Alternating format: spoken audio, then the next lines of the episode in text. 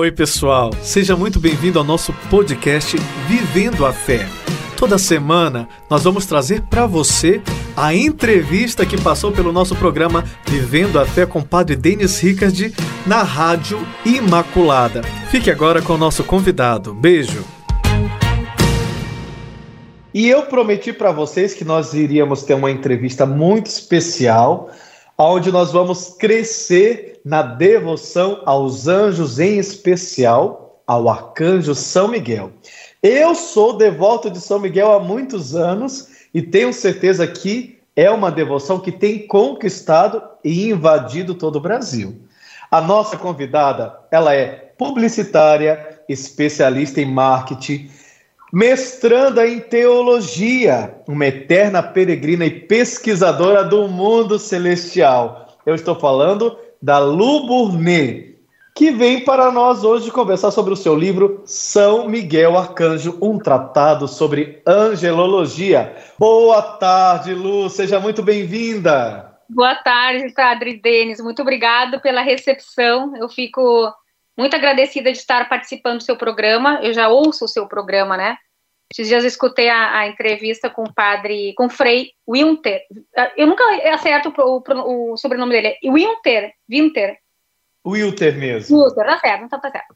Eu também gravei um, uma live com ele, ele é muito especial. Então, é, espero que esse programa realmente o pessoal também considere que seja especial para eles, porque nós vamos falar aqui dos santos anjos, né? Especialmente de São Miguel Arcanjo. E essa é uma devoção que tem crescido muito. Mas antes mesmo de, de poder analisar esse fato no Brasil, né? Porque é uma devoção que é, é muito recente a maneira como ela foi invadindo o Brasil. Mas eu quero saber de você, Lu. Por que escrever um livro sobre São Miguel Arcanjo? Como que nasceu esse interesse pela devoção aos anjos e, em especial, por este grande arcanjo da igreja? Ah, coisa boa. Então, uma pergunta muito importante as pessoas fazem: por que escrever um livro para São Miguel, né? Eu tenho que retroceder um pouquinho aqui uh, para contar para o pessoal de casa é, a importância de nós buscarmos a informação católica, tá? O que, que acontece? É, é, devoção aos Santos Anjos eu sempre tive desde pequena, porque até conto isso no livro, porque quando nós somos de lar cristão, às vezes até nem é de lar cristão, mas a pessoa acredita em anjo, outras correntes, né, religiosas ou é, filosóficas. A gente aprende quando pequenininho que nós temos um anjo guardião. Chega ali a nossa avó, ou a madrinha, ou as mães mesmo, os pais, né? E diz, ah, tem um anjinho, vamos rezar para o anjinho da guarda. Então aquilo ali fica no coração da criança, né? E a gente vai acreditando que do lado da gente tem uma pessoa que está te protegendo para que não aconteça mal com você, né? Mal nenhum. Chega no momento da vida, infelizmente, lá pela adolescência, na juventude, a gente pensa, pô, o anjo da guarda é, parece uma coisa mais fantasiosa, né? E a gente acaba colocando essa devoção de lado. Às vezes isso ocorre também por falta de estímulo no âmbito religioso. O que, que eu falo aqui? Por exemplo, imagina uma catequese, né? Eu lembro que eu fiz a, cateque, fiz a catequese a crisma, eu não lembro que alguém tenha me contado história de anjos, me, me, ensinado a continuar com a minha devoção nos santos anjos, né? Então aquilo meio que foi, foi se perdendo. É, num determinado momento, é, eu comecei a ter interesse por anjos e comecei a procurar a bibliografia, mas eu não encontrava a bibliografia católica no Brasil. Gente, não tinha. Tinha de outras correntes, esoterismo, né, que não me interessava. Ok, é, nós sofremos uma perda familiar, um, um, tio muito querido que estava morando conosco e ele acabou falecendo, né? Mas antes de falecer, ele foi internado. E eu lembro que eu dei para ele um santinho de São Miguel, que eu tinha comprado, tinha alguns na carteira. Daí eu falei para ele: ó, leva isso daqui reza para ele que ele vai te proteger. O meu tio ficou muito doente e eu lembro que o hospital chamou, ou seja, chamou porque já, já ia fazer a passagem, né? Já ia falecer. O que, que eu fiz, padre? É, eu não tinha mais o santinho que eu tinha dado para ele, eu não sabia como rezar para São Miguel. Então eu fui para o Google e procurei ali São Miguel Arcanjo, né? A única, a primeira coisa que apareceu para mim foi o seguinte: condutor das almas. Naquele momento, eu fechei os meus olhos e eu rezei, pedi São Miguel, já que meu, meu tio não pode mais ficar conosco, então eu peço que tu conduzas a alma dele para um lugar onde ele possa ter paz, porque ele estava passando por um problema assim de depressão muito grande, enfim. O meu, eu lembro que eram 10 e 15 da manhã, né? Eu fiz essa oração, 10 e 15 eu olhei o relógio e aí eu fui para o hospital. Quando eu chego no hospital, a família está ali toda chorando e meu tio tinha falecido. Aí eu encontrei o médico, eu perguntei qual foi o horário do óbito e o médico falou às 10 e 15. Então aquilo ali já entrou como uma flechada no meu coração. Eu pensei, São Miguel Arcanjo, ele me atendeu e levou exatamente na hora que eu estava rezando. Então, assim, é, para mim, né, que sou católica, é, para mim nada é coincidência, tudo é providência, né? Acho que o Monsenhor Abib que fala isso. E o que acontece? Já, já no enterro, algumas coisas começaram a acontecer em, é, envolvendo São Miguel sem eu falar nada, né? O próprio capelão, na hora que foi encomendar a alma do meu tio, é, tinha ali toda uma, é, digamos assim, uma homilia pronta, né? Umas palavras, e ele fez o quê? Ele mudou, não eu, não, eu não vou fazer essa que eu tenho hoje. Ele me deu vontade de chamar aqui São Miguel para conduzir a alma do seu Eduardo. Então, aquilo ali começou a me soar é, um pouco mais espiritual. E eu comecei a ir atrás de São Miguel. Não encontrava nada nas redes, quer dizer, não existia rede social, isso daí era 2007, tá? Sim. 2006, 2007. Nisso eu, eu, fiz o quê? Eu comprei um monte de santinhos sobre São Miguel Arcanjo, acabei colocando na minha carteira e toda vez que alguém chegava com algum problema, dizia assim, ó, reza para esse cara aqui que ele sabe, né? ele faz acontecer, né? Passou um tempo, padre, é, as redes sociais se, uh, surgiram, o Facebook abriu a possibilidade de fanpage e eu fui para São Paulo fazer um curso em mídias sociais. Eu já trabalhava aqui como gerente de marketing numa grande rede de restaurantes e eu precisava me aperfeiçoar. Quando eu retorno de São Paulo, por. Eu falo brincadeira, não é a palavra certa, mas por assim, ah, vamos fazer um teste, né? Fui lá e montei uma fanpage para São Miguel e coloquei Condutor das Almas, é, Príncipe das Milícias Celestes, uma fotinho que eu peguei na internet e encerrei. Se passaram algumas semanas, eu fui olhar, eu tinha esquecido, eu já tinha mil seguidores. Só que naquela época, mil seguidores, quando estava começando o Facebook, mil seguidores Sim. era um número muito expressivo. E aí eu vi que as pessoas gostariam de ter um retorno, né? E aí começa aí a história da busca pelo livro de São Miguel. Comecei a procurar, procurar, procurar, nada eu encontrava. Como eu havia morado nos Estados Unidos, então eu falo, falava bem ah, o inglês, compreendia bem e lia, eu comecei a procurar artigos ou sites em língua estrangeira, né? E aí eu fui montando o, teu, o meu estudo de São Miguel. Até que, em 2013, eu descobri que havia na Normandia, que é uma região francesa, uma imensa abadia beneditina, o Le Mont Saint-Michel, que foi erguido, né, em honra a São Miguel Arcanjo, através de uma aparição, né, uma, primeiro uma visão, depois uma aparição para um bispo francês. E ali eu pensei, eu vou para esse lugar que aqui tem história para contar.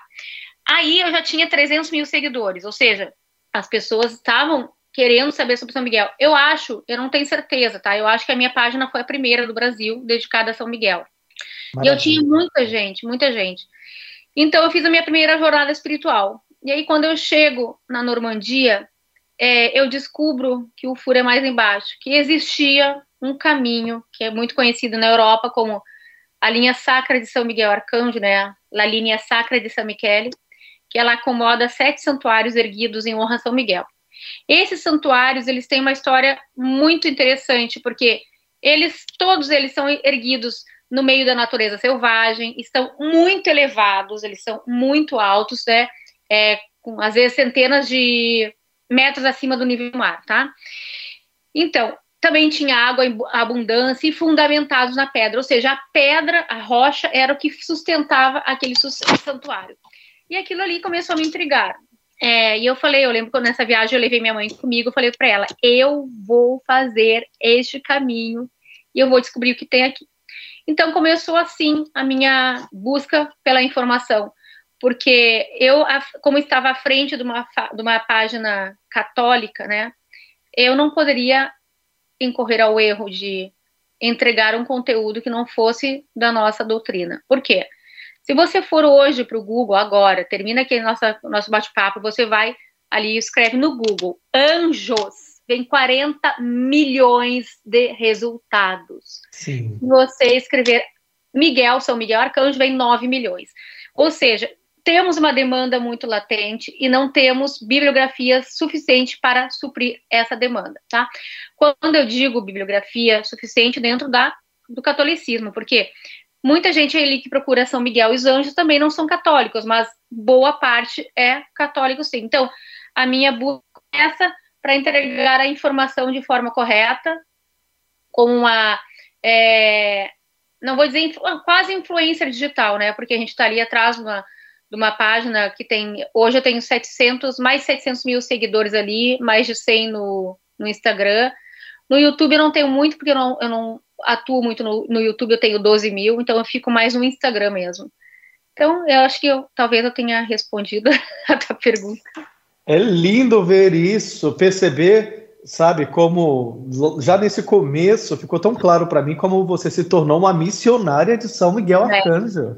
É, uma missionária. Isso aí. E nessa pesquisa toda que você tem realizado, vamos, vamos começar aqui, vamos por partes, para muita gente que ainda não conhece okay. sobre os anjos. O que, que você pode contar para nós sobre a natureza dos anjos, né? O que, que identifica o, o, o, o anjo e como que é organizada a hierarquia celeste, porque é, uma coisa é a natureza e depois parece que cada um tem uma missão específica. Isso, correto. Conta para nós. Correto. Então, entre Deus e os homens, né, nós temos os anjos. E aí nós falamos anjos e muitas vezes a gente não sabe que os anjos são divididos em nove uh, nove ordens, né? A gente chama aqui da hierarquia celeste, que dentro da própria hierarquia ela tem mais três hierarquias.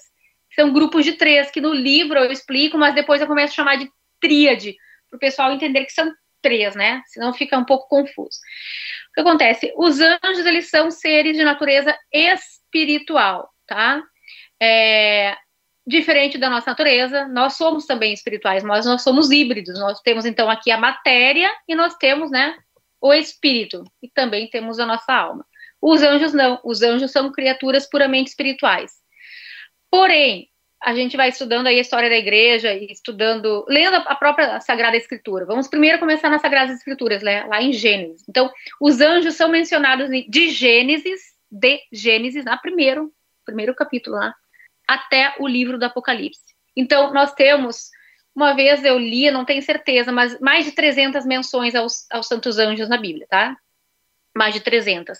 Então, é, começamos na, na, na, Bíblia ali a ver a, a situação dos anjos, e de repente, na história das igre... nas histórias da igreja, nós tivemos doutores que tiveram experiências com os anjos. Aqui eu cito São Gregório, São Gregório Magno, que desde que eu comecei minha busca aí por São Miguel, é, eu encontrei uma história muito expressiva com ele e eu sou apaixonada e muito devota por São Gregório. Então, doutores da igreja, gente, não está falando de coisa pouca aqui, né? Estamos falando não de mesmo. doutores da igreja que falavam sobre, sobre Santos Anjos. Santo Agostinho, antes de São Gregório, Santo Agostinho ali, ele faz uma, ele conjectura que os anjos foram criados ali quando Deus fala que houve a luz e depois a tre as trevas e separou a luz e das, tre das trevas. Ali ele ele diz que houve a batalha nos céus. Então, esse momento ali é muito importante que a gente entenda que os anjos foram criados no momento da criação do mundo, porém antes de nós, é antes dos homens, tá? E antes das criaturas materiais. Passando por, por Santo Agostinho, um grande doutor da igreja, pegamos ali São Gregório Magno e outros doutores da igreja que também, inclusive Santo Tomás de Aquino, né? Mas nós tivemos uma situação lá no, entre o século V e o VI, ninguém sabe o nome ao certo, né? Ele se auto-intitula Pseudo Dionísio Areopagita. Ele foi um teólogo, um filósofo que até hoje ninguém sabe a sua é, origem, né? Sim. Quem ele foi. Se conjectura que ele tenha sido um bispo, mas não tem certeza.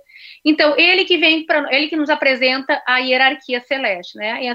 Como uma hierarquia celeste significa uma ordem sagrada onde nós temos aqueles seres muito próximos de Deus, aqueles muito próximos dos anjos. Né? Então, essa hierarquia ela vai descendo em graus de superioridade até inferioridade. E a gente fala essa palavra inferior, parece que nós estamos dizendo que os anjos são inferiores aos querubins, por exemplo, mas não é o caso.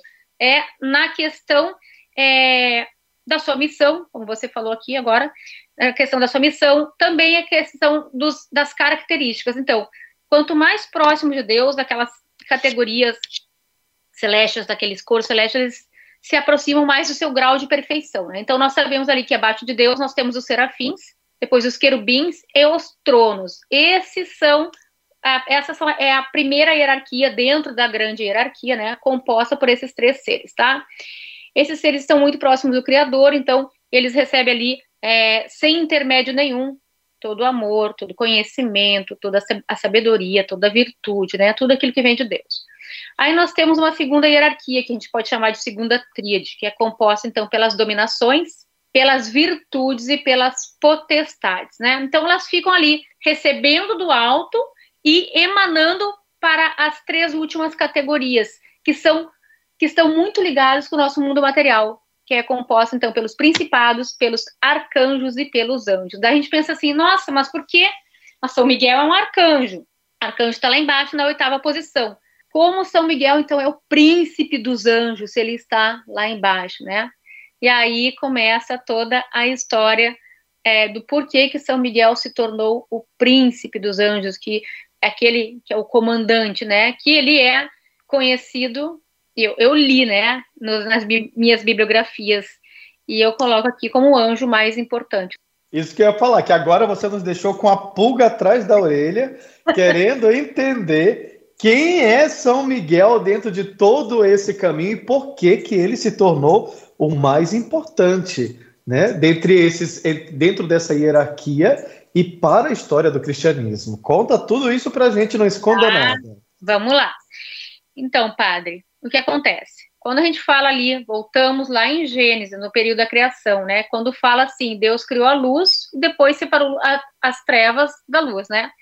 Essa separação das trevas, é, os historiadores, os estudiosos, né, os teólogos, acreditam que foi ali o momento da batalha, quando os anjos caíram, né?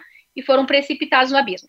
Aí conta a história o seguinte: Deus criou todo o universo, né? Criou todas as criaturas e já tinha criado o mundo também, já tinha feito os anjos, já tinha feito ali é, o nosso mundo material sem os homens. As criaturas celestes não conheciam Deus face a face ainda, tá? Sabiam que tinha, tinham sido criados na glória. O que acontece? Deus testa os anjos, né? e realiza uma prova. Ele chega para os anjos e diz que é, revela, na verdade, o mistério da encarnação. O que acontece? Dentre esses anjos havia um anjo muito lindo, poderoso, genial, um gênio, que Deus tinha feito ele, nossa, um anjo superior a todos os outros, né? Tanto que o seu nome refletia aquele estado de perfeição. Ele era o portador da luz, o portador do conhecimento, né? Mais conhecido por nós como Lúcifer, né? Então, a palavra Lúcifer significa aquele que porta a luz. Então, chega até a gente ficar arrepiado assim falando, porque, poxa, como um anjo, como uma criatura que esteve tão perto do Criador, recebeu tanta coisa boa dele, né? Deus criou Lúcifer com muita luz como ele, o primeiro dos anjos, que era o primeiro dos anjos, né? Ele era admirado por quase toda a corte, celeste. Ele era admirado. Não vou dizer to, por quase todos. Ele era admirado, admirado por todos antes, né, de fazer a primeira transgressão espiritual. O que acontece? Quando Deus ali revela o mistério da encarnação e o mistério da trindade, quando os anjos foram criados, eles já sabiam que tinha alguma coisa grande por vir, mas não sabiam o que, que era, né? E aí Deus revela que ele criaria uma, ele faria uma criatura, uh, eu vou chamar aqui de híbrida, tá? Híbrida, com um pouco daquilo que estava lá embaixo criado, né, com a matéria, e um pouco, né, uma parte, então, com aquilo que eram feitos os anjos. E nisso, Lúcifer já começa a ficar, digamos assim, eu estou aqui fazendo figura de linguagem para que o pessoal possa entender, tá? Sim. Lúcifer começa a ficar consternado, chateado, né? E quando Deus anuncia que além da, desse, dessa criação do homem, ele nasceria homem no ventre de uma criatura comum, né? Que seria uma mulher, comparado aos anjos, nós somos muito comuns. Então, isso foi o suficiente para. Foi divisor de águas para é, inflar Lúcifer contra esse mistério da encarnação. O que acontece neste momento? Lúcifer reúne os anjos, né? E vai é, colocando né, no coração, vamos dizer assim, coração dos anjos, a ideia de não obedecer aquilo que Deus anunciava. Então ele foi né, persuadindo, persuadindo. O que acontece? São Miguel Arcanjo, que era, nem se chamava de Miguel ainda, né? São Miguel, que era um anjo muito inferior comparado a Lúcifer, porém, é, vamos comparar aqui os homens, faz de conta que São Miguel tem um coração. Então ele tinha um coração enorme, né? E ele começou a reconhecer que aquela criatura que era genial estava fazendo algo muito errado. E como Deus não haveria outro, então ele não poderia, tanto que a gente encontra aqui na Bíblia, nós encontramos que Lúcifer fala que vai colocar o seu trono acima do Altíssimo. Então São Miguel percebeu que acima de Deus não haveria outro, não tem outro. O Criador é o ser supremo. E neste momento, então, acontece uma batalha nos céus, né? E aí São Miguel, São Miguel grita: quem como Deus? Claro que eu estou falando aqui em português, porque é, a, a, tradução que nós temos da história vem do hebraico e o grito é Micael, Mica, que significa quem como Deus. Então, quando ele grita quem como Deus, aqueles anjos que estavam assistindo tudo, inclusive os indecisos, porque existiam anjos que estavam pensando, será que é, será que não é? Então, houve a primeira batalha nos céus, né? É, o Lúcifer, o grande dragão, a serpente, foi o diabo, também Satanás, né? foi precipitado junto com um terço das outras criaturas e não houve mais lugar para eles no céu. O que acontece? Essa é a história que nós conhecemos de São Miguel Arcanjo. É claro que nós, para nós, ela vem como se fosse uma batalha, né? Uma batalha com arma, tanto com uma espada, tanto que ele aparece, a simbologia de São Miguel é uma espada. Mas nós não sabemos ao certo se foi uma guerra assim ou se foi uma guerra de conhecimento. O que é uma guerra de conhecimento? Ele declarar que aquela situação estava errada e como Deus não haveria outro. Então, pela palavra, né, a gente fala ali que a palavra de Deus ela é mais penetrante do, do que uma espada que separa medulas e junturas. Então, é, talvez essa simbologia de São Miguel, de estar com uma armadura, de, né, de estar com uma espada ali, seja uma alusão a este momento dessa, dessa separação das, da luz em trevas, né, dos anjos bons e anjos maus. E uma coisa muito importante, padre, que a gente tem que falar aqui é o seguinte: quando a gente começa a ler, eu vou dizer uma coisa bem séria para você. Quando eu comecei a pesquisar, pesquisar, e eu pesquisei que muita bibliografia, teve um momento que eu fiquei assim: olha, tenho pena do Lúcifer, uhum. tenho pena desses anjos que caíram, porque eles nunca viram a glória, eles não voltarão mais para, não terão a visão, a visão beatífica da glória, é, porque quando Deus criou o homem, sabendo que nós somos muito imperfeitos e seres inferiores aos santos anjos, nós fomos criados, né, com a, com a matéria, temos um corpo, é, ele nos concebeu com a possibilidade do, do arrependimento, né, e os anjos não. Os anjos, por terem nascido já no céu, serem criados ali muito, muito próximo de Deus e receber toda aquela luz, aquele amor, aquele conhecimento na plenitude, eles não foram concebidos com o arrependimento. Então, todas as, as é, decisões dos santos anjos, elas foram definitivas. É por isso, então, que se precipita, é por isso que cai, é por isso que não volta, é por isso que não se arrepende. O anjo não tem o arrependimento, o homem tem. Por quê? Porque nós somos fracos. E nós temos que se reconciliar com Deus a todo momento. Os anjos não precisam, mas eles também não podem errar, porque se eles errarem, para eles já deu, né? E é por isso que nós falamos que somos muito inferiores aos santos anjos. Eles são criaturas muito elevadas e muito superiores a nós. E aí a gente descobre o porquê que São Miguel, mesmo sendo um serafim, desculpa, um serafim, um arcanjo, está muito longe de um serafim, muito longe de um querubim, e mesmo assim ele é considerado o primeiro dos anjos, porque na sua inferioridade, por humildade, reconhece que como Deus não há outro. Então, estes são, essa foi a, primeira, a primeira característica, né, é, de trazer a vitória. Ele foi o que trouxe a primeira vitória para os céus. Essa história é incrível e toda essa revelação ela vem do, do Dionísio Aeropagita, é isso? Não, nós estamos a revelação ela é um estudo muito aprofundado das Sagradas Escrituras, tá? Então você pega em muitos lugares ali, pega em muitos livros, pega em Gênesis, pega em Apocalipse, pega em Isaías, a gente vai pegando. E aí vamos, vamos construindo aí a história da igreja e vemos lá em Tomás de Aquino, e vemos em Dionísio. Então, assim, não é algo que tem pronto, é algo que a gente precisa pesquisar muito, mas que ao longo dos séculos, né, se foi construindo essa imagem.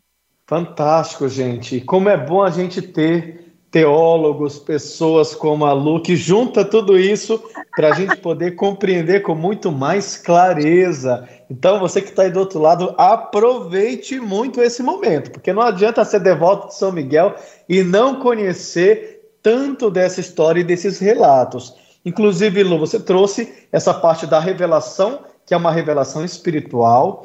Gostei muito de, de quando você cita da representação de São Miguel eu, eu, eu gosto muito, uh, uma outra área, inclusive foi minha área de mestrado, é a iconografia bizantina. Ah, eu, eu pesquiso muito em cima da, do retorno da, da iconografia, inclusive escrevo ícones. E na iconografia bizantina, os arcanjos e anjos, muito raramente, é, são, são representações bem modernas, que eles, que eles tenham uma arma nas mãos, né? Comumente, ou eles têm ah, o nome de Jesus, ou eles têm uma cruz muito fininha. É, isso aí, muito fininha. Que é para mostrar exatamente que a luta que eles travam não é uma luta física, não é uma luta que precisa de, um, de uma espada, de um revólver, é uma luta espiritual, que a força não é física. Eu acho muito bonito. Então, você que está aí do outro lado, quando vê as imagens de São Miguel, você já vai percebendo também isso, né? É, aquelas que são mais ocidentalizadas, que sempre vai estar com uma espada. Sim as mais orientais que tentam mostrar, apontar esse lado muito mais espiritual da batalha. Correto. Agora, Lu, no cristianismo você trouxe esse lado mais espiritual, mas na história do cristianismo a gente vai encontrar também São Miguel Arcanjo e ele tem uma grande importância. O que, que você me conta um pouco aí desse lado da história do cristianismo e a presença de São Miguel? Então, foi algo que eu fui descobrindo assim também muito por acaso. Eu não sabia que ele tinha, é, como é que se fala, que ele tinha tantos ofícios, tá? Então, que acontece? Quando a gente está pesquisando ali sobre São Miguel, a gente começa a, a, entender que em determinadas épocas, né, em determinados séculos aqui, e vamos falar também de épocas aqui no, no período medieval, a São Miguel foram sendo atribuídos, diver, atribuídos diversos ofícios ao longo dos tempos, tá? Então, ele surge lá em Daniel como aquele que se levanta em favor dos seus eleitos, em favor do povo. Então, ele se levanta na grande batalha, ou seja, ele está ali como um defensor, né? De repente, nós encontramos São Miguel como uma palavra que é, eu fiquei sabendo, fiquei conhecendo essa palavra no meu vocabulário só ao pesquisar o livro como psicopompo. Você sabe o que é um psicopompo? Esse eu não sei, novidade, quero saber. Olha, é um condutor das almas. Psicopompo é aquele que, olha só a palavra difícil, né? Diferente assim. É aquele encarregado de conduzir as almas, tá? Ou seja, conduzir as almas após a morte. Nós temos São Miguel, então, como guardião da igreja, nós temos como o advogado das almas, aí nós temos uma outra simbologia com São Miguel, pegando a, a, uma balança, uma balança ali e uns homenzinhos estranhos. Ali ele está pesando as almas, né? É, por isso que se fala que ele é o condutor das almas. Essa simbologia eu não conto no meu livro, depois eu vou te explicar no fim da entrevista por quê. Nós temos também São Miguel como um grande taumaturgo, ele também realizava milagres de cura, isso lá antes, antes de entrar no Ocidente, lá no Oriente, onde ele faz algumas aparições antes do cristianismo ser liberado por Constantino na Europa, no Ocidente, né, na verdade, né? Então, São Miguel Arcanjo ali, em alguns momentos, é, fazia uma aparição, né, aparecia para alguém, naquele local onde ele aparecia surgia, emergia uma fonte de água, as pessoas acreditavam que aquela água era milagrosa, as pessoas peregrinavam, tomavam aquela água, se banhavam e curavam seus males. Então, ele também tem ali o atributo da cura. Às vezes a gente fica pensando, não, a cura é só São Rafael. Não, a cura está em Miguel também. Então, ele tem aqui diversos ofícios que foram sendo atribuídos a eles. Aí, num determinado momento, lá na Idade Média, é, nós estamos falando ali pelo século 8, 9, quando começam as peregrinações na França, porque primeiro a peregrinação começou ali no sul da Itália, né? Onde ele aparece a primeira vez é, em visão e depois também em aparição, né? Porque tem os dois, as, os dois tipos de manifestação de São Miguel. Tem visão em sonho, tem visão, acordado e tem manifestação concreta, né? É, aparecendo para determinada pessoa. Então, São Miguel começa a aparecer no século V, lá em 492, né? No, quando eu estou falando aparecer aqui no Ocidente, tá? Na verdade, ele até apareceu um pouco antes para Constantino, daqui a pouco eu conto essa história. Mas, assim, a manifestação que trouxe a devoção angélica aconteceu no sul da Itália, tá? No século V. Agora a gente volta um pouquinho para trás. Todo mundo sabe aqui a história de Constantino, que Constantino vence uma batalha né, sobre a ponte Mível, porque ele haveria sonhado com uma voz que dizia que através daquele sinal ele vencerá, né? Ele mostra, nesse sinal, por este sinal vencerás. E ele sonha com uma cruz, que não é a nossa cruz de Cristo normal, é a cruz em Quirro, que ela era uma cruz com uma rodelinha em cima, assim. É, ele sonha com aquela cruz. Quando ele acorda, uma voz falava para ele, tá? Então ele acorda, fica com aquilo na cabeça, tem uma batalha pela frente, manda gravar no estandarte, no escudo dos seus soldados, aquela cruz, porque entendeu, ah, passa com essa cruz aqui, com esse sinal aqui, nós vamos vencer essa batalha, então vamos botar esse sinal em tudo que nós temos. E aí ele está marchando ali com a tropa, daqui a pouco ele vê num outro lugar, no céu, aquele sinal, e ele muda a direção, né? Vai lá e vence a luta sobre seus oponentes, foi uma, uma, uma das principais vitórias que possibilitou que Constantino, então, fosse o primeiro imperador romano cristão. Até aí tudo bem, é o primeiro imperador romano cristão, de repente, é, num determinado momento, aparece, né, surge uma luz muito forte para Constantino e se apresenta uma pessoa com uma túnica até os pés, né? E se apresenta para ele como Miguel e diz para ele o seguinte: Eu sou Miguel, aquele que botou a vitória em tuas mãos. E aí ele compreende que aquele eu que e contou que ele que tinha falado no sonho. Então Constantino compreende que aquela voz no sonho que conduziu a vitória através do símbolo da cruz seria de São Miguel Arcanjo. O que, que Constantino faz? Existia um local ali perto da, de Constantinopla e existia uma, um, um templo destinado à deusa Vesta, da mitologia, se não me engano, grega. Não sei se é grega ou romana a Vesta. E aí ele manda demolir e constrói ali um grande santuário para São Miguel Arcanjo, que se chamava de Micaelium. Então é construído.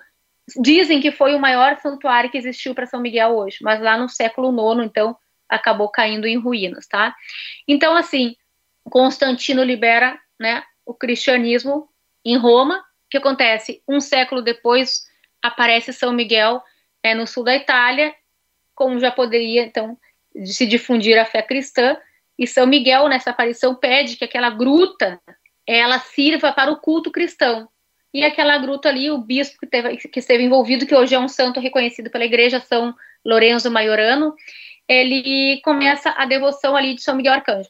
Esse momento aí ele é muito importante porque nesse local da Itália existe a Manfredônia, junto com o porto da Manfredônia. No porto, então nós estamos falando aqui em Porto, a gente está sabendo que vem embarcação de tudo quanto é lugar, inclusive da Terra Santa. Então, os marinheiros que ficam na cidade, ficam sabendo que tem uma gruta, que tem um anjo que apareceu, aquilo ali foi muito importante para difundir em outros locais o culto a São Miguel. Então foi assim que vem surgindo, né, é, o culto a São Miguel Arcanjo. E depois dessa aparição, lá pelo século VIII, né, 200 anos mais tarde, 200 e poucos anos, ele vem então em visão para um bispo na Normandia. Ele se apresenta como Miguel em sonho, tá? Então é importante falar isso que duas vezes foi em sonho, e a terceira foi real. Por quê? Todas as vezes que São Miguel se manifestava, ninguém acreditava. A própria pessoa que recebia ali a visão pensava: é bruxaria, não é do bem, tô louca. Eles não acreditavam, né? Porque era um, algo muito específico. Por exemplo, São Miguel aparecia e diz assim: constrói uma, uma capela, uma igreja no alto daquela montanha para o culto cristão. Geralmente aquela montanha, as, nessas, nessas duas histórias que eu estou te falando aqui, eram a gruta era um local que era utilizada para o culto pagão. Então o padre não acreditava, ah, se é Deus, se é Jesus, né, algo desse desse desse mundo, por que está me pedindo para fazer uma igreja no lugar que as pessoas fazem cultos pagãos, não está certo. Até que numa terceira visão, São Miguel aparece realmente assim, ó, é para fazer ali, né? E ele é Sim.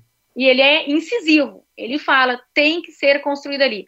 E todas essas histórias dessas, desses outros sete santuários que são que estão alocados na linha mística de São Miguel Arcanjo, na linha sacra, eles têm essa questão de serem erguidos após uma manifestação angélica. Então não foi assim da pessoa acordar e pensar, ah, vou construir ali uma capela para São Miguel. Uh -uh. Todos eles, esses sete, tiveram algo a ver com São Miguel Arcanjo, muito forte. Ô Lu, eu estou aqui encantado, está sendo uma, uma aula mesmo de angelologia incrível. E você falando me fez recordar, pensar na importância de São Miguel Arcanjo, não apenas na história do cristianismo, mas lembrar que nas três grandes religiões monoteístas, São Miguel Arcanjo está presente. Então, para quem ainda não, não, não tinha essa informação, o islamismo fala de São Miguel Arcanjo, o judaísmo, né, bem antes, fala de São Miguel Arcanjo, o cristianismo, você também vai encontrar esta presença de São Miguel Arcanjo. Então, existe um elo de unidade né, muito grande através de São Miguel Arcanjo e, e, e de sua missão, que é de exaltar sobre todos e sobre todas as coisas o nome de Deus, aquele que é. E, e esse sete, essa, essa linha sacra de São Miguel Arcanjo é formado por sete santuários, é isso? Correto, eu, correto. eu queria te perguntar, todos os sete lugares escolhidos por São Miguel eram lugares, então, de antigo culto pagão, é isso? Não, nem todos. São três, uh, nem todos. São, na verdade, o que eu tenho a certeza é que dois são, que é Sim. esse que eu te falei agora do Monte Gargano e o segundo do uh, da Sacra, não, desculpa, do Le Mont Saint-Michel na Normandia, tá? Aí temos um terceiro santuário que é a Sacra de São Miguel, Sacra de São Michele, que foi o terceiro que eu fiz, que já existia alguma coisa nesse local. Já, também existia, mas não sabe se era culto pagão ou se era uma outra religião, tá? Sim. Quando a gente está falando aqui em culto pagão, a gente está falando em celtas, né? A mitologia nórdica também. Então, na Sacra de São Michele teve alguma coisa, mas não se tem certeza do que, que é, por isso que eu não quero é, falar aqui dessa situação. Então, o que, que eu preciso te dizer? Eu, eu fiquei seis anos viajando, fazendo essa linha, mas nessa linha eu não fui nos sete santuários, eu fui nos três, fui em três. Porque, primeiro que se eu fosse fazer o sete, não ia terminar tão cedo de escrever o livro de São Miguel, porque eu precisava de muito dinheiro para fazer ah, esse caminho, porque a gente começa na Irlanda e termina lá em Israel, né? Sim. Então, é, eu fui para três santuários, para o Monte Gargano, eu fui para o Mont Saint-Michel, na Normandia, e fui para a Sacra de San Michele, que é em Turim, ao norte da Itália, tá? Eu fiz seis vezes esse caminho. Porque, por que, que eu fiz esses três e não fiz, não peguei um outro? Porque existe uma mística que fala o seguinte: esses três são os principais, padre. Por quê? Porque exatamente entre um e outro, que estão também em linha reta, nós temos um mil quilômetros de distância. Então, lá em Turim, se você botar no Google Maps, né, o santuário lá, Sacra de San Michele, ela, dura, ela é uma cidadezinha do lado de Turim, tá? Santo Ambrosio de Turino. E colocar a, o Le Mont Saint-Michel, desculpa, primeiro o Le Mont Saint-Michel na França e botar o Turim, nós temos exatamente mil quilômetros em linha reta. E botar mais mil quilômetros em linha reta, a gente vai dar lá no Monte Gargano. Então, são três que são considerados os principais, embora a linha tenha sete. É, eu fiz esses santuários seis vezes, e, no me... e olha que tem coisa pra caramba. Quando eu fui fazendo, eu, quando eu fiz a primeira, quer dizer, três vezes, eu voltei e disse assim: agora estou pronta para escrever. Quando eu chego aqui em Porto Alegre, eu penso: não estou pronta ainda. Falta coisa. E assim, toda a bibliografia que eu uso aqui nesse livro, para não dizer que toda, mas 90% dela é estrangeira, eu trouxe de fora, tá? Eu trouxe para poder colocar no livro. Então, eu, eu acredito que sim, que seja uma missão que eu esteja fazendo, porque eu tive que aprender francês e italiano. Uau. Eu fiz curso de, de italiano, aprendi francês, fiz muitas aulas particulares aqui com um francês que morava aqui e fazia doutorado. É claro que eu não sou poliglota, estou bem longe disso, mas pelo menos eu consigo entender alguma coisa e ler principalmente, tá? Porque Sim. assim, eu precisei dessa linguagem ali do inglês, porque tinham, tinham lugares na França e na Itália, no interior, que eles não queriam falar outra língua, a não ser a italiana. Então, para eu não per perder algumas oportunidades, eu acabei ampliando o meu leque de conhecimentos para poder ter acesso né, a toda a informação.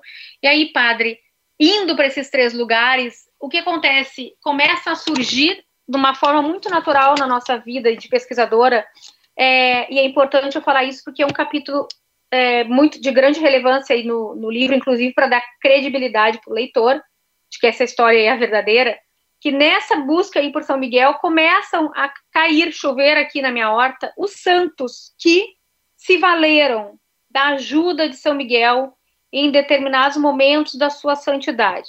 E aí come, a coisa começa a esquentar. É por isso que eu fui tantas vezes. Aí eu comecei descobrir ali São Francisco. Ah, então eu vou para Assis. Aí eu fazia o quê? Ia lá para Assis. Descobria Padre Pio. Fui lá para São Giovanni Rotondo. Ah, Joana d'Arc. Fui lá pesquisar sobre São Joana, Santa Joana d'Arc uh, na França. Então, a pesquisa ela começou a ganhar uma área de abrangência muito grande. O próprio João Paulo II, claro, passava. Eu fui várias vezes para o Vaticano para conhecer mais a história de, de João Paulo, para me familiarizar. Então, é, muitos santos que começaram a surgir assim para mim. É, durante a pesquisa, eu aproveitei para ir nos, nos, locais, na igreja, rezar, rezar sobre suas relíquias, pedir ajuda espiritual, porque a gente está falando aqui de uma coisa muito importante. Escrever um livro para São Miguel, mas a gente po não pode esquecer que todas as vezes que você, como padre, sabe melhor do que eu, que a gente se propõe a fazer algo para o mundo espiritual, a gente apanha. A gente leva uhum. uma surra. Então, eu apanhei muito, eu apanhei muito escrevendo. A, o período da escrita, para mim, um livro de São Miguel Arcanjo foi um período que eu sofri muito, sofrimento, inclusive moral, de a gente achar que não estava à altura para escrever é, sobre São Miguel. Para escrever sobre São Miguel, eu tive que participar de 120 missas. 120 missas, tá? É, para poder me sentir preparada. Então, existiu um preparo espiritual da minha parte, muito grande, porque tudo bem, eu estava fazendo aqui um trabalho de historiador, né? Historiador, pegando uma base muito grande, porque assim, o que, que eu preciso deixar claro para o pessoal que está nos ouvindo e talvez ser, sirva de conselho? A gente não pode ter uma fé, uma fé fantasiosa, tá? A gente tem que ter uma fé concreta. O que, que é uma fé fantasiosa? Agora teve a Quaresma de São Miguel, todo mundo começa a seguir São Miguel Arcanjo, aí São Miguel tá na moda, eu quero seguir São Miguel, São Miguel dá isso, São Miguel daquilo. Não tá certo. O que, que é uma fé concreta? É tu buscar a informação, você sair atrás da, da informação, inclusive histórica, né? Por que, que São Miguel tá, tá acontecendo agora? Por que, que São Miguel fez isso, né? Por que, que as pessoas estão, a, a, estão atrás de São Miguel? O que, que tem por trás? Então, a gente tem que buscar a informação e não serve só para devoção em São Miguel. A gente tem que ter essa devoção, na verdade, a gente tem que ter essa mentalidade em todas as outras devoções que forem surgindo no nosso caminho, porque nós, como católicos, né, temos aí uma avalanche, graças a Deus, de novos santos e beatos e de santos antigos que quase são ressuscitados aqui anualmente. Ah, daqui a pouco ah, começam a falar muito de Joana d'Arc, a bola da vez da Joana d'Arc. As pessoas têm que buscar a informação. E nessa ânsia de buscar informação, é, eu entro no mestrado, porque até então eu tinha uma fé ingênua. O que é fé ingênua? De achar que estava tudo acontecendo, aí tudo muito certinho. Quando eu vou para o mestrado de teologia, eu aprendo que para falar determinado assunto eu tenho que ter uma base, uma, uma base teológica. Eu tenho que vou colocar os pés no chão e falar aqui de uma maneira concreta, porque eu estou falando de um ser muito espiritual para o nosso mundo muito concreto. Então, eu tenho que equilibrar ali esse conhecimento e entregar o conhecimento para as pessoas dessa maneira. Incrível, Lu, a tua pesquisa, o teu zelo por conhecer São Miguel e trazer para nós algo que seja muito concreto, algo que esteja dentro da, do magistério da igreja, daquilo que a igreja realmente pensa. E você falou algo que eu concordo plenamente. Eu também, como devoto de São Miguel, inclusive celebrei em Laranjeiras, um abraço para o pessoal lá de Caieiras, de Laranjeiras, celebrei uh, na paróquia do Padre Wagner um encerramento da novena de São Miguel. Na verdade, durante todo o novenário, celebrei em vários lugares para São Miguel Arcanjo. Todo ano é assim, graças a Deus. Mas no encerramento, eu dizia para as pessoas: olha, nós devemos ter uma fé madura, porque a nossa devoção a São Miguel Arcanjo não é com o intuito de transformar São Miguel num guarda-costa. Verdade. Para onde a gente vai, não, vou fazer para São Miguel por causa que ele vai me proteger.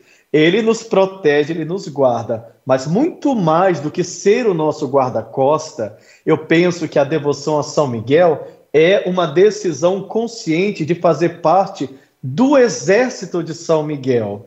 Eu até gosto muito da oração do, da, do alistamento no ah, exército de São Miguel, é porque eu acredito que não tem como fazer parte de uma devoção tão linda como é a devoção a São Miguel e não se sentir um guerreiro junto com São Miguel para enfrentar as lutas da vida.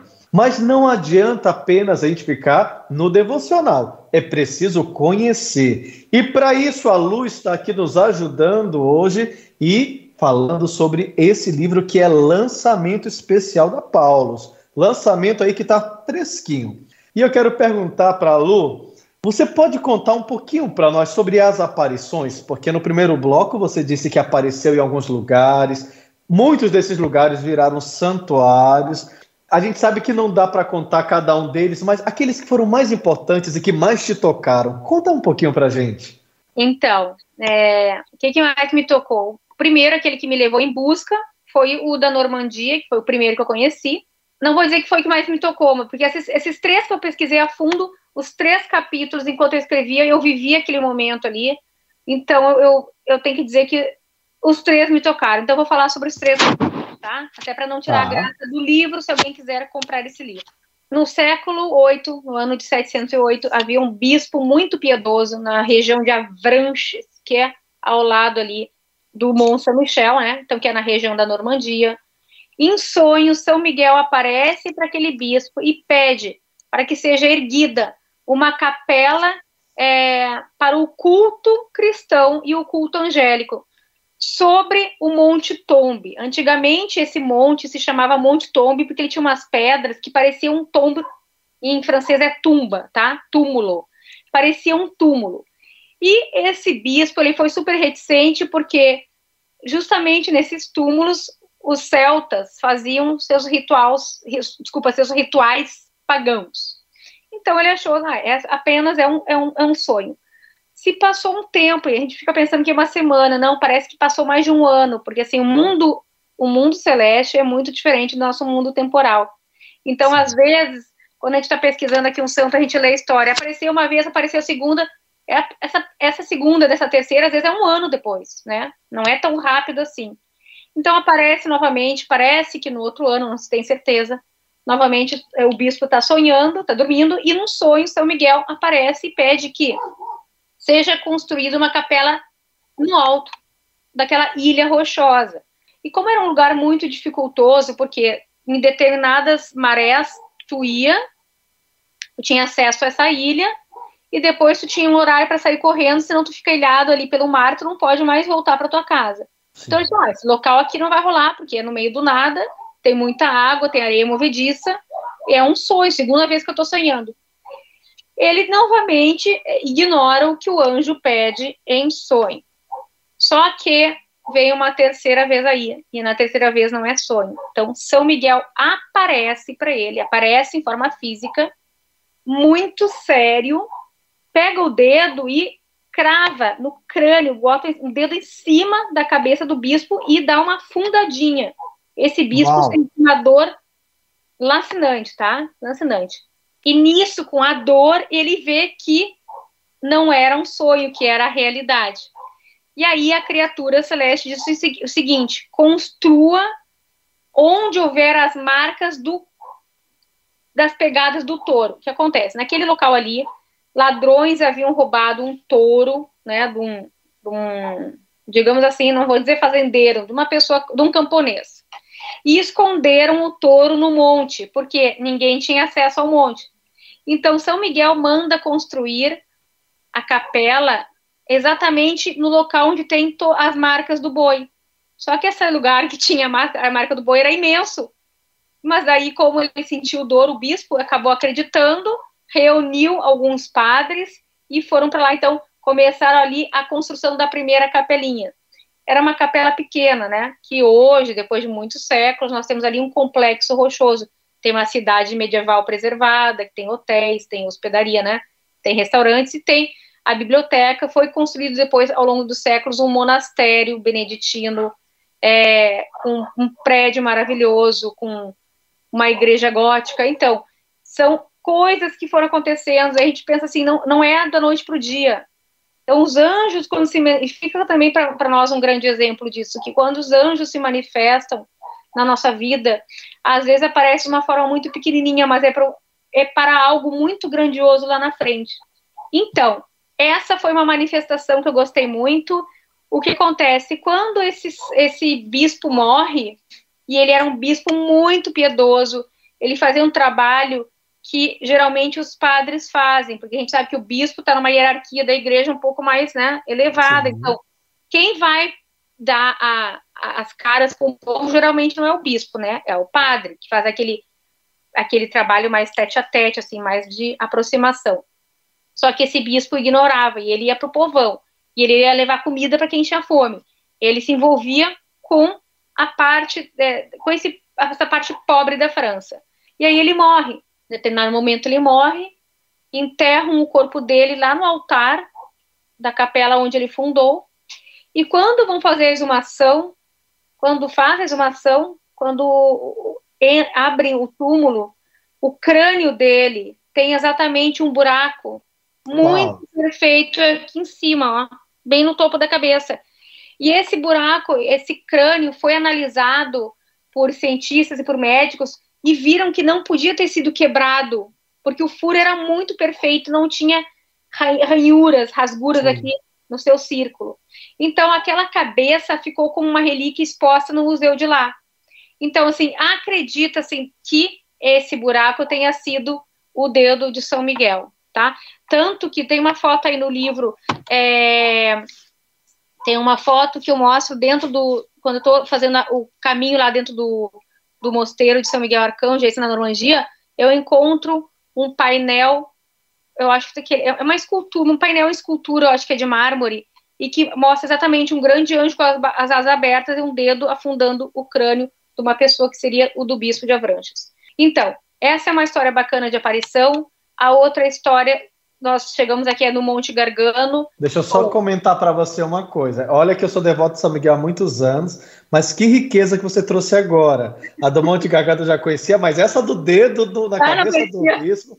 Não, nossa, achei fascinante, maravilhosa mesmo. Que riqueza. Que riqueza. Obrigada. E depois eu quero ver aí nesse, no livro a foto do crânio desse bispo. Eu sei que tem muitos dos nossos ouvintes agora querendo também ver essa foto. Olha, já vou dar essa dica para você. O livro da Lu está muito bem, é, é, é, tanto diagramado como também as fotos, as imagens são assim belíssimas. Você vai precisar conhecer. Mas conta para gente agora do Monte Gargano. Do Monte Gargano, então ela é mais conhecida. Se a pessoa for para a internet, ela encontra. É, um pastor estava com seu melhor é, novilho na era uma montanha, né? Dizem que o nome desse pastor era Gargano, tanto que depois o Monte Gargano ficou com esse nome, né, em homenagem a esse rapaz. Estava ali com seu novilho, o novilho dá uma disparada, foge e entra numa caverna. Uma caverna que esse pastor ficou com medo de entrar, porque sabia que ali acontecia é, cultos pagãos, tá? E o que acontece? Uh, ele era cristão, tanto que ele vai contar depois para o bispo o que aconteceu. O touro entra para esse local e não sai de jeito nenhum. O que, que ele faz? Ele fica com uma raiva do animal, que ele pega uma flecha, naquela época a gente está falando que século V, né, ano 490. Olha a arma que eles tinham, uma flecha, né, arco e flecha. Ele pega e desfere uma flecha para dentro da caverna. A flecha retorna e machuca a sua perna. Aquilo era uma coisa absurda, porque como ele não é um bumerangue, né? A gente sabe que uma flecha não é bumerangue. A flecha entrou e voltou e acabou ferindo ele. Apavorado, ele foi atrás do bispo e falou: oh, aconteceu alguma coisa. Como é um lugar de culto pagão, o bispo pensou: algo sobrenatural está acontecendo, vamos fazer jejum e rezar para Deus para saber o que, que Deus quer da gente. O que acontece? É, a, cidade fez jejum de três dias e oração. Esse bispo foi surpreendido por uma visão, não foi aparição, foi uma visão, parece que em sonho, né? É, de, de um arcanjo do arcanjo Miguel se apresentando, dizendo que ele era o arcanjo Miguel e aquela gruta era importante para ele. pedia para que naquela gruta fosse consagrada, né, para o culto cristão. O bispo deixou assim, ah, não, essa história não não tá certa, né? É, é um sonho da minha cabeça. Então, São Miguel aparece, mais uma vez se manifesta para esse bispo. Existia uma guerra ali dos lombardos, né? Lombardo era um povo bárbaro. Longobardo significa barba longa, né? Então são aqueles Sim. povos germânicos aí que vinham é, matando e pegando terras e tal. Então os lombardos eles ainda não eram católicos. Eles até estavam sendo considerados aí os povos pagãos, tá? É, os lombardos foram lutar, fazer uma luta ali com o exército da, com o exército da Ita contra o exército da Itália. É, aquele bispo Lourenço Maiorano se reúne e reza para São Miguel para que proteja o seu exército. Até então ele estava acreditando já, não tinha feito nada na gruta, mas estava acreditando que aquela criatura podia, poderia dar algum auxílio. Acaba rezando, pedindo a proteção, e São Miguel vem novamente em sonho e avisa para ele o seguinte: mande as tropas é, lutarem antes das quatro horas, né, antes da alvorada, porque para que o sol testemunhe a vitória. É algo muito lindo, isso é algo muito, muito impressionante. E ele acredita nessa visão, reúne as tropas e diz: ó, nós vamos lutar antes das quatro, antes das cinco. Por quê? Para quando houver a vitória, o sol testemunhar a vitória que foi nos concedida em honra a São Miguel, né? Quer dizer, pela, a, pelo auxílio de São Miguel. Então, no momento em que aquela tropa está indo lutar com um exército muito pequeno, e os lombardos eram um povo bárbaro, né, mortífero, é, o que acontece? Acontece uma grande tempestade, caem muitos raios, e nessa grande tempestade, aqueles que eram do exército italiano estavam cheios é, é, da fé que o, que o bispo tinha falado ia acontecer, eles iam ter a vitória, cercaram né, os, os bárbaros e acabaram ganhando essa luta. E aí, na terceira vez, São Miguel daí aparece de fato para esse bispo e aparece e diz: agora me lembro o seguinte, esse bispo tinha reunido, é, tinha já mandado, mandado para o Papa Gelásio, que era o Papa da época, tá, uma carta querendo consagrar essa gruta para o culto. O Papa concedeu, tá, pode consagrar essa gruta então. E ele reuniu um pessoal, ó, no dia tal nós vamos caminhar até a gruta e vamos fazer ali uma cerimônia, vai ser uma gruta para São Miguel. Antes disso acontecer, São Miguel aparece para ele, daí aparece mesmo, não é mais em sonho, e diz o seguinte para ele: não precisa consagrar essa gruta, porque eu mesmo já a consagrei. Então, ela é conhecida como a única, né, o único local no mundo que foi consagrado por mãos não humanas. Então, não foi um santuário consagrado por padres, foi um, um santuário consagrado pelo próprio arcanjo. Tanto que se diz, hoje, hoje ela tem um outro título, é, é o Santuário de São Miguel Arcanjo e a Basílica Celeste. Ela é chamada de Basílica Celeste, porque reza, né, ali a lenda, reza a verdade, que naquele santuário, isso foi, foram as palavras de São Miguel, né? Tudo que você entrar ali e pedir com fé, é, pela intercessão de São Miguel e dos Santos Anjos, porque não é só dele, é dele e dos Santos Anjos, você vai conseguir. E todos os teus pecados que você pedir perdão ali, todos eles vão ser perdoados. Tanto que algo muito especial, Papa João Paulo II grande peregrino em São Miguel. Esteve nesse local três vezes. Três. Uau. Uma como padre, uma como cardeal e a terceira como papa. E depois ele foi lá para a Sacra de São Miguel, Michele, que é a terceira aparição, que também tem uma história envolvendo um eremita que teria recebido a visão de São Miguel e teria pedido para que ele construísse uma capela é, sobre o alto dos, dos sobre o Vale do Suza, tá? É uma montanha muito alta, 900 metros acima do nível do mar, mais alta que o Monte Gargano. Então, mas acho que eu não vou contar aqui essa história, senão vai ficar muito comprida, padre. Acho que deixo para o pessoal ler essa terceira manifestação no livro aí, porque foi algo muito, muito legal, muito incrível. O local é lindo. Só, só uma curiosidade aqui: nesse terceiro Sim. local, que é, é, a Sacra de São Michele, que também teve a aparição de São Miguel, você deve conhecer, acho que o pessoal de casa conhece o livro que depois deu origem ao filme O Nome da Rosa. Sim. Então, Humberto Eco ia para a casa dos avós, que é nessa montanha, passava as férias quando era criança, e quando ele fica adulto, ele escreve o nome da rosa todinho inspirado na Sacra de São Miguel, Sacra de São Michele, na Sacra de São Miguel, né? Então, é um local muito lindo, é lindíssimo. Dali tu vê o, o, os Alpes suíços, é, é, um santuário maravilhoso. O que eu posso dizer, assim, é que esses santuários erguidos em honra, em honra a São Miguel, eles são monumentos colossais, tá?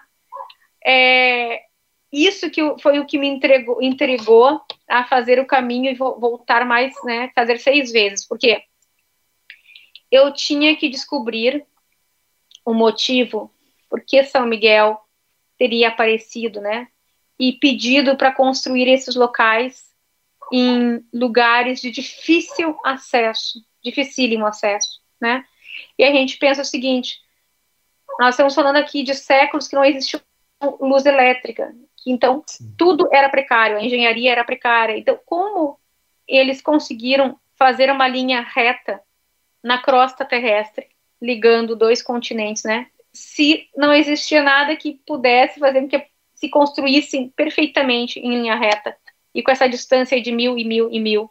E é interessante ainda que, que essas construções elas não foram programadas pelo homem que fosse desse jeito, né?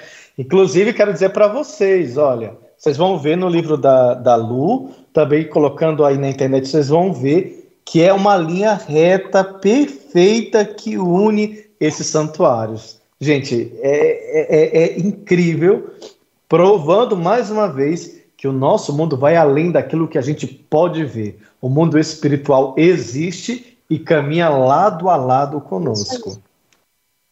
Agora, Lu, é, eu, eu comentei algumas vezes, inclusive na entrevista, que no Brasil tem crescido muito essa devoção. A que se deve isso?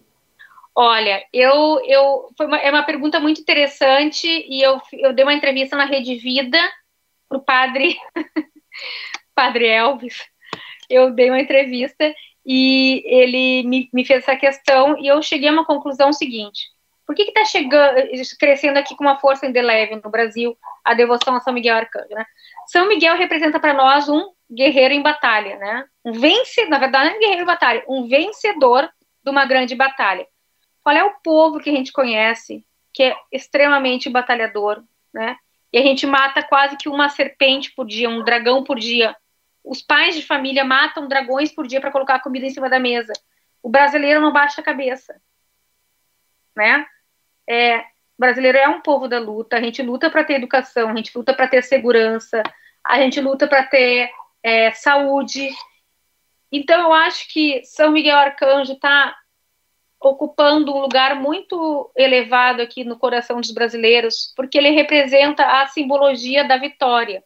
E a gente precisa dessa vitória, a gente precisa de um país que nos dê a vitória, a possibilidade de que a nossa luta seja justa, que ela seja é, recompensada, que a gente realmente veja os frutos, né, de quando a gente vai atrás dessas questões tão importantes para a nossa vida, para a nossa subsistência, que é a segurança, a educação e a saúde. Então, acho que São Miguel vem representando aquilo que nos falta.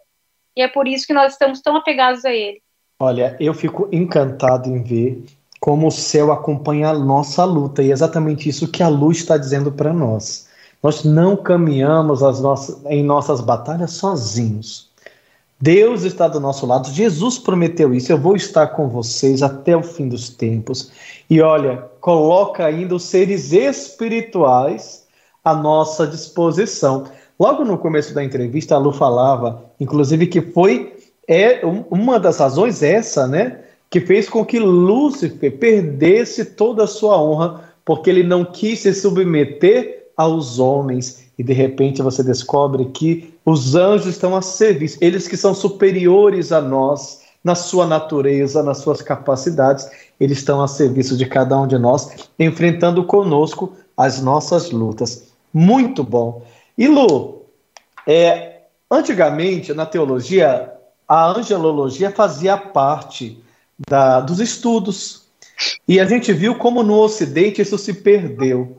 Exatamente porque hoje, quando a gente observa esse e outros fatos, acaba notando que a, a nossa a nossa teologia e até mesmo a nossa espiritualidade ela foi se tornando muito racional no Ocidente.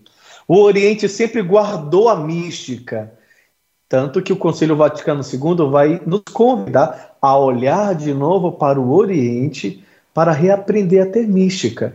E eu acho também, é, o Vaticano II nos traz de volta essa riqueza, de viver melhor as devoções e não apenas como devocionismo, mas como devoção de fé realmente. E, e eu, eu, só tenho assim no meu coração gratidão por ver você trazendo para nós um tratado de angelologia que estava faltando no Brasil, que estava faltando aqui para que nós pudéssemos crescer espiritualmente também é, nesse conhecimento. E aqui você acha também, você concorda com isso? que exatamente por isso não existem tantas publicações no Brasil com esse tema? Correto, correto, padre. Você está certíssimo na sua colocação. O que, que a gente pode ver a, a respeito da, da, devoção dos santos anjos, inclusive dentro da teologia, tá? Essa devoção, ela surge na Idade Média e quando termina a Idade Média, ela dá mais friada. Então, e nosso Brasil foi descoberto depois da Idade Média, né? No finalzinho da Idade Média, então tem o descobrimento do Brasil. Então, nós não tivemos aqui na nossa, no nosso, na nossa pátria, é, falando aqui em termos teológicos, uma catequese sobre os anjos. Nós não tivemos, tanto que nós não temos bibliografias. Nós Sim. temos, não vou dizer, não sou injusta dizer que nós não temos, nós temos muito poucas bibliografias. E graças às redes sociais, eu tenho que falar isso, porque a tecnologia pode nos afastar de Deus de muitos, em muitos aspectos, mas ela também nos aproxima, porque essa devoção aos santos anjos, agora esse surgimento, esse boom que está acontecendo na última década. Eu falo última década porque foi quando eu comecei a, a trabalhar e eu comecei a notar que existia um interesse pela coisa, tá? Então, esse boom se dá graças à informação que hoje nós temos e podemos é, entregar para as pessoas. Graças a Deus que o Brasil é um é um país cristão, é, é um país que reza, é um país que tem fé, diferentemente da França, que lá teve, na Idade, da Idade Média, uma devoção muito forte a São Miguel Arcanjo e se perdeu hoje. 50, estava lendo semana passada, 50% da França não acredita em Deus. 50%. Não. Tá? Nós não, nós somos um país que acredita. Então, eu acho que essa catequese nunca chegou aqui no Brasil porque já tinha se perdido um pouquinho, né? É, em função do, no final da Idade Média, tá? O que acontece? O anjo da guarda, no século XVIII, ele surge novamente. Surge a devoção ao anjo da guarda em, lá no século XVIII, tá? Mas, se, claro que veio até o Brasil, mas não tomou grandes proporções porque nós não temos, né, nós não tivemos boas literaturas é, exortando os fiéis a acreditarem nos santos anjos. O que, eu, o que eu vejo desse movimento todo, e eu te digo assim, olha, que não começou com os sacerdotes, começaram com leigos. Sim. Eu falo porque a minha página, se não foi a primeira, foi a segunda, né, a trabalhar os santos anjos nas redes sociais.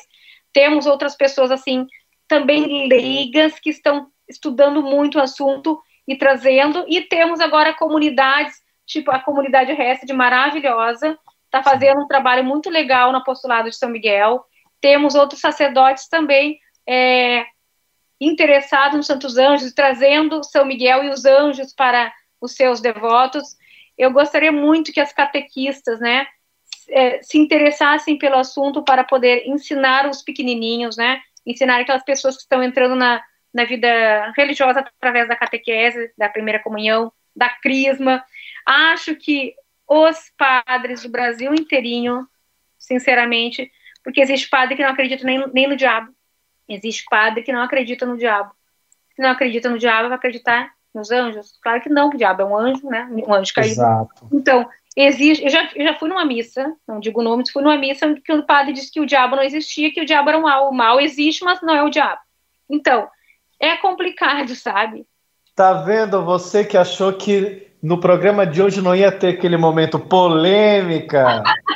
Lu, Todo programa tem um momento polêmico e estava faltando. Estava demorando. Chegou. Chegou, chegou. E uma coisa muito importante aí, ó. E, e, e, tem, e tem a ver com essa polêmica, tá? Se você pegar o livro ali no capítulo dos devotos, tem ali eu falo sobre a história do Papa Leão XIII, que foi Sim. um grande Papa é, devoto de São Miguel Arcanjo e que nos deixa de presente, né, como herança, essa maravilhosa oração de São Miguel, o pequeno exorcismo, que nós rezamos, pelo menos, devemos rezar todos os dias, né? Sim. São Miguel Arcanjo, defendei-nos no combate. No final, a gente pode fazer essa oração com o pessoal, tá?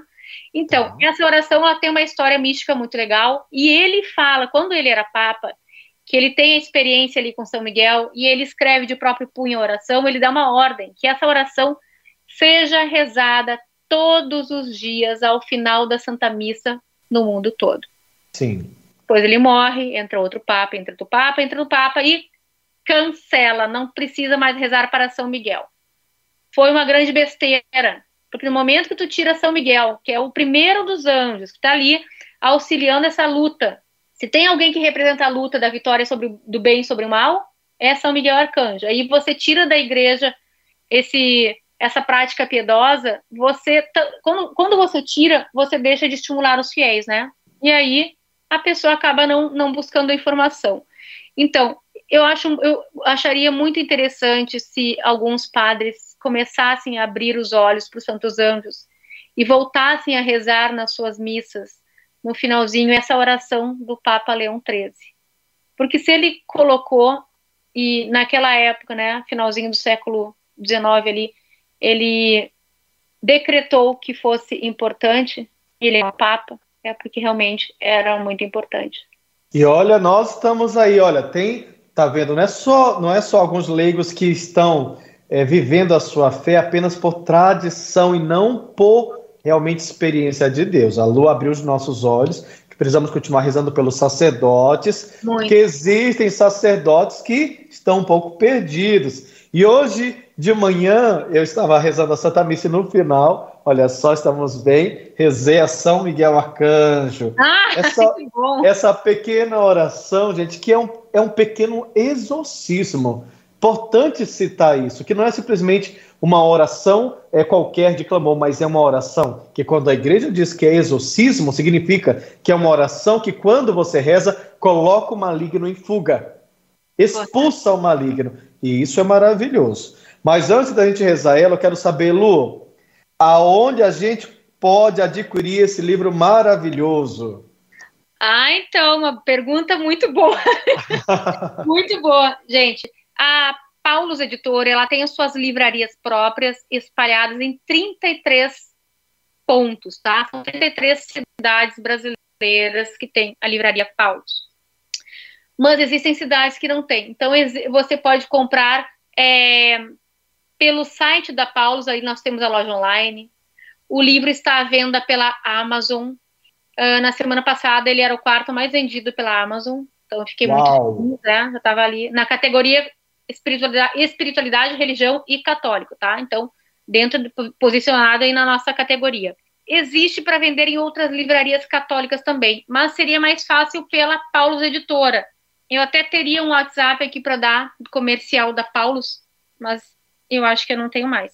Mas dá para entrar também no site da Paulus e encontrar? É, dá para entrar no site. Sim, no site da Paulus em loja online é o terceiro livro que está ali exposto. O pessoal Olha, consegue.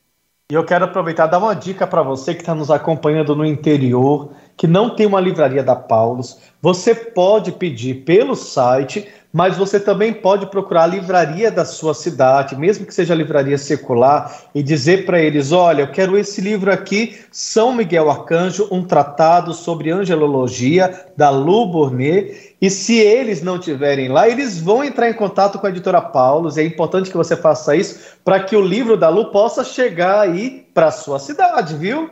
Ah, pode procurar. E eu posso pedir para o pessoal curtir as minhas redes sociais? É o que eu ia te perguntar agora. Quais são tuas redes sociais? Eu já estou te acompanhando aqui uma delas e eu quero mais. Conta para ah, nós. Ah, tá bom. Nós temos a São Miguel Arcanjo Oficial, que está presente no Instagram, no Facebook e no YouTube. E também tem um site luburnet.com.br, mas é difícil para o pessoal procurar, porque é um Lu, é com dois Os, né? Lo, com dois Os, Burnete, com dois T mudo no final com.br que lá nós temos um blog onde nós colocamos, então, é, textos sobre a espiritualidade angélica. Maravilhoso. Então, ó, já entra aí, procura no Instagram, no YouTube, São Miguel Arcanjo Oficial. E eu já estou lá.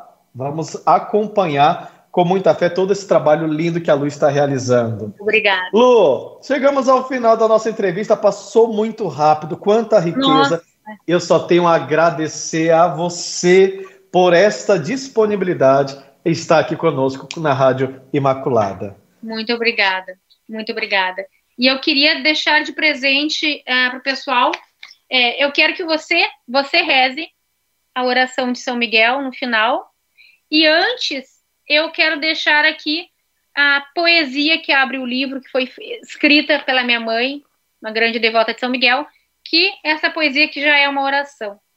Então, pois eu vou pedir para você já ler essa poesia para a gente, então. Então tá bom. Vamos lá?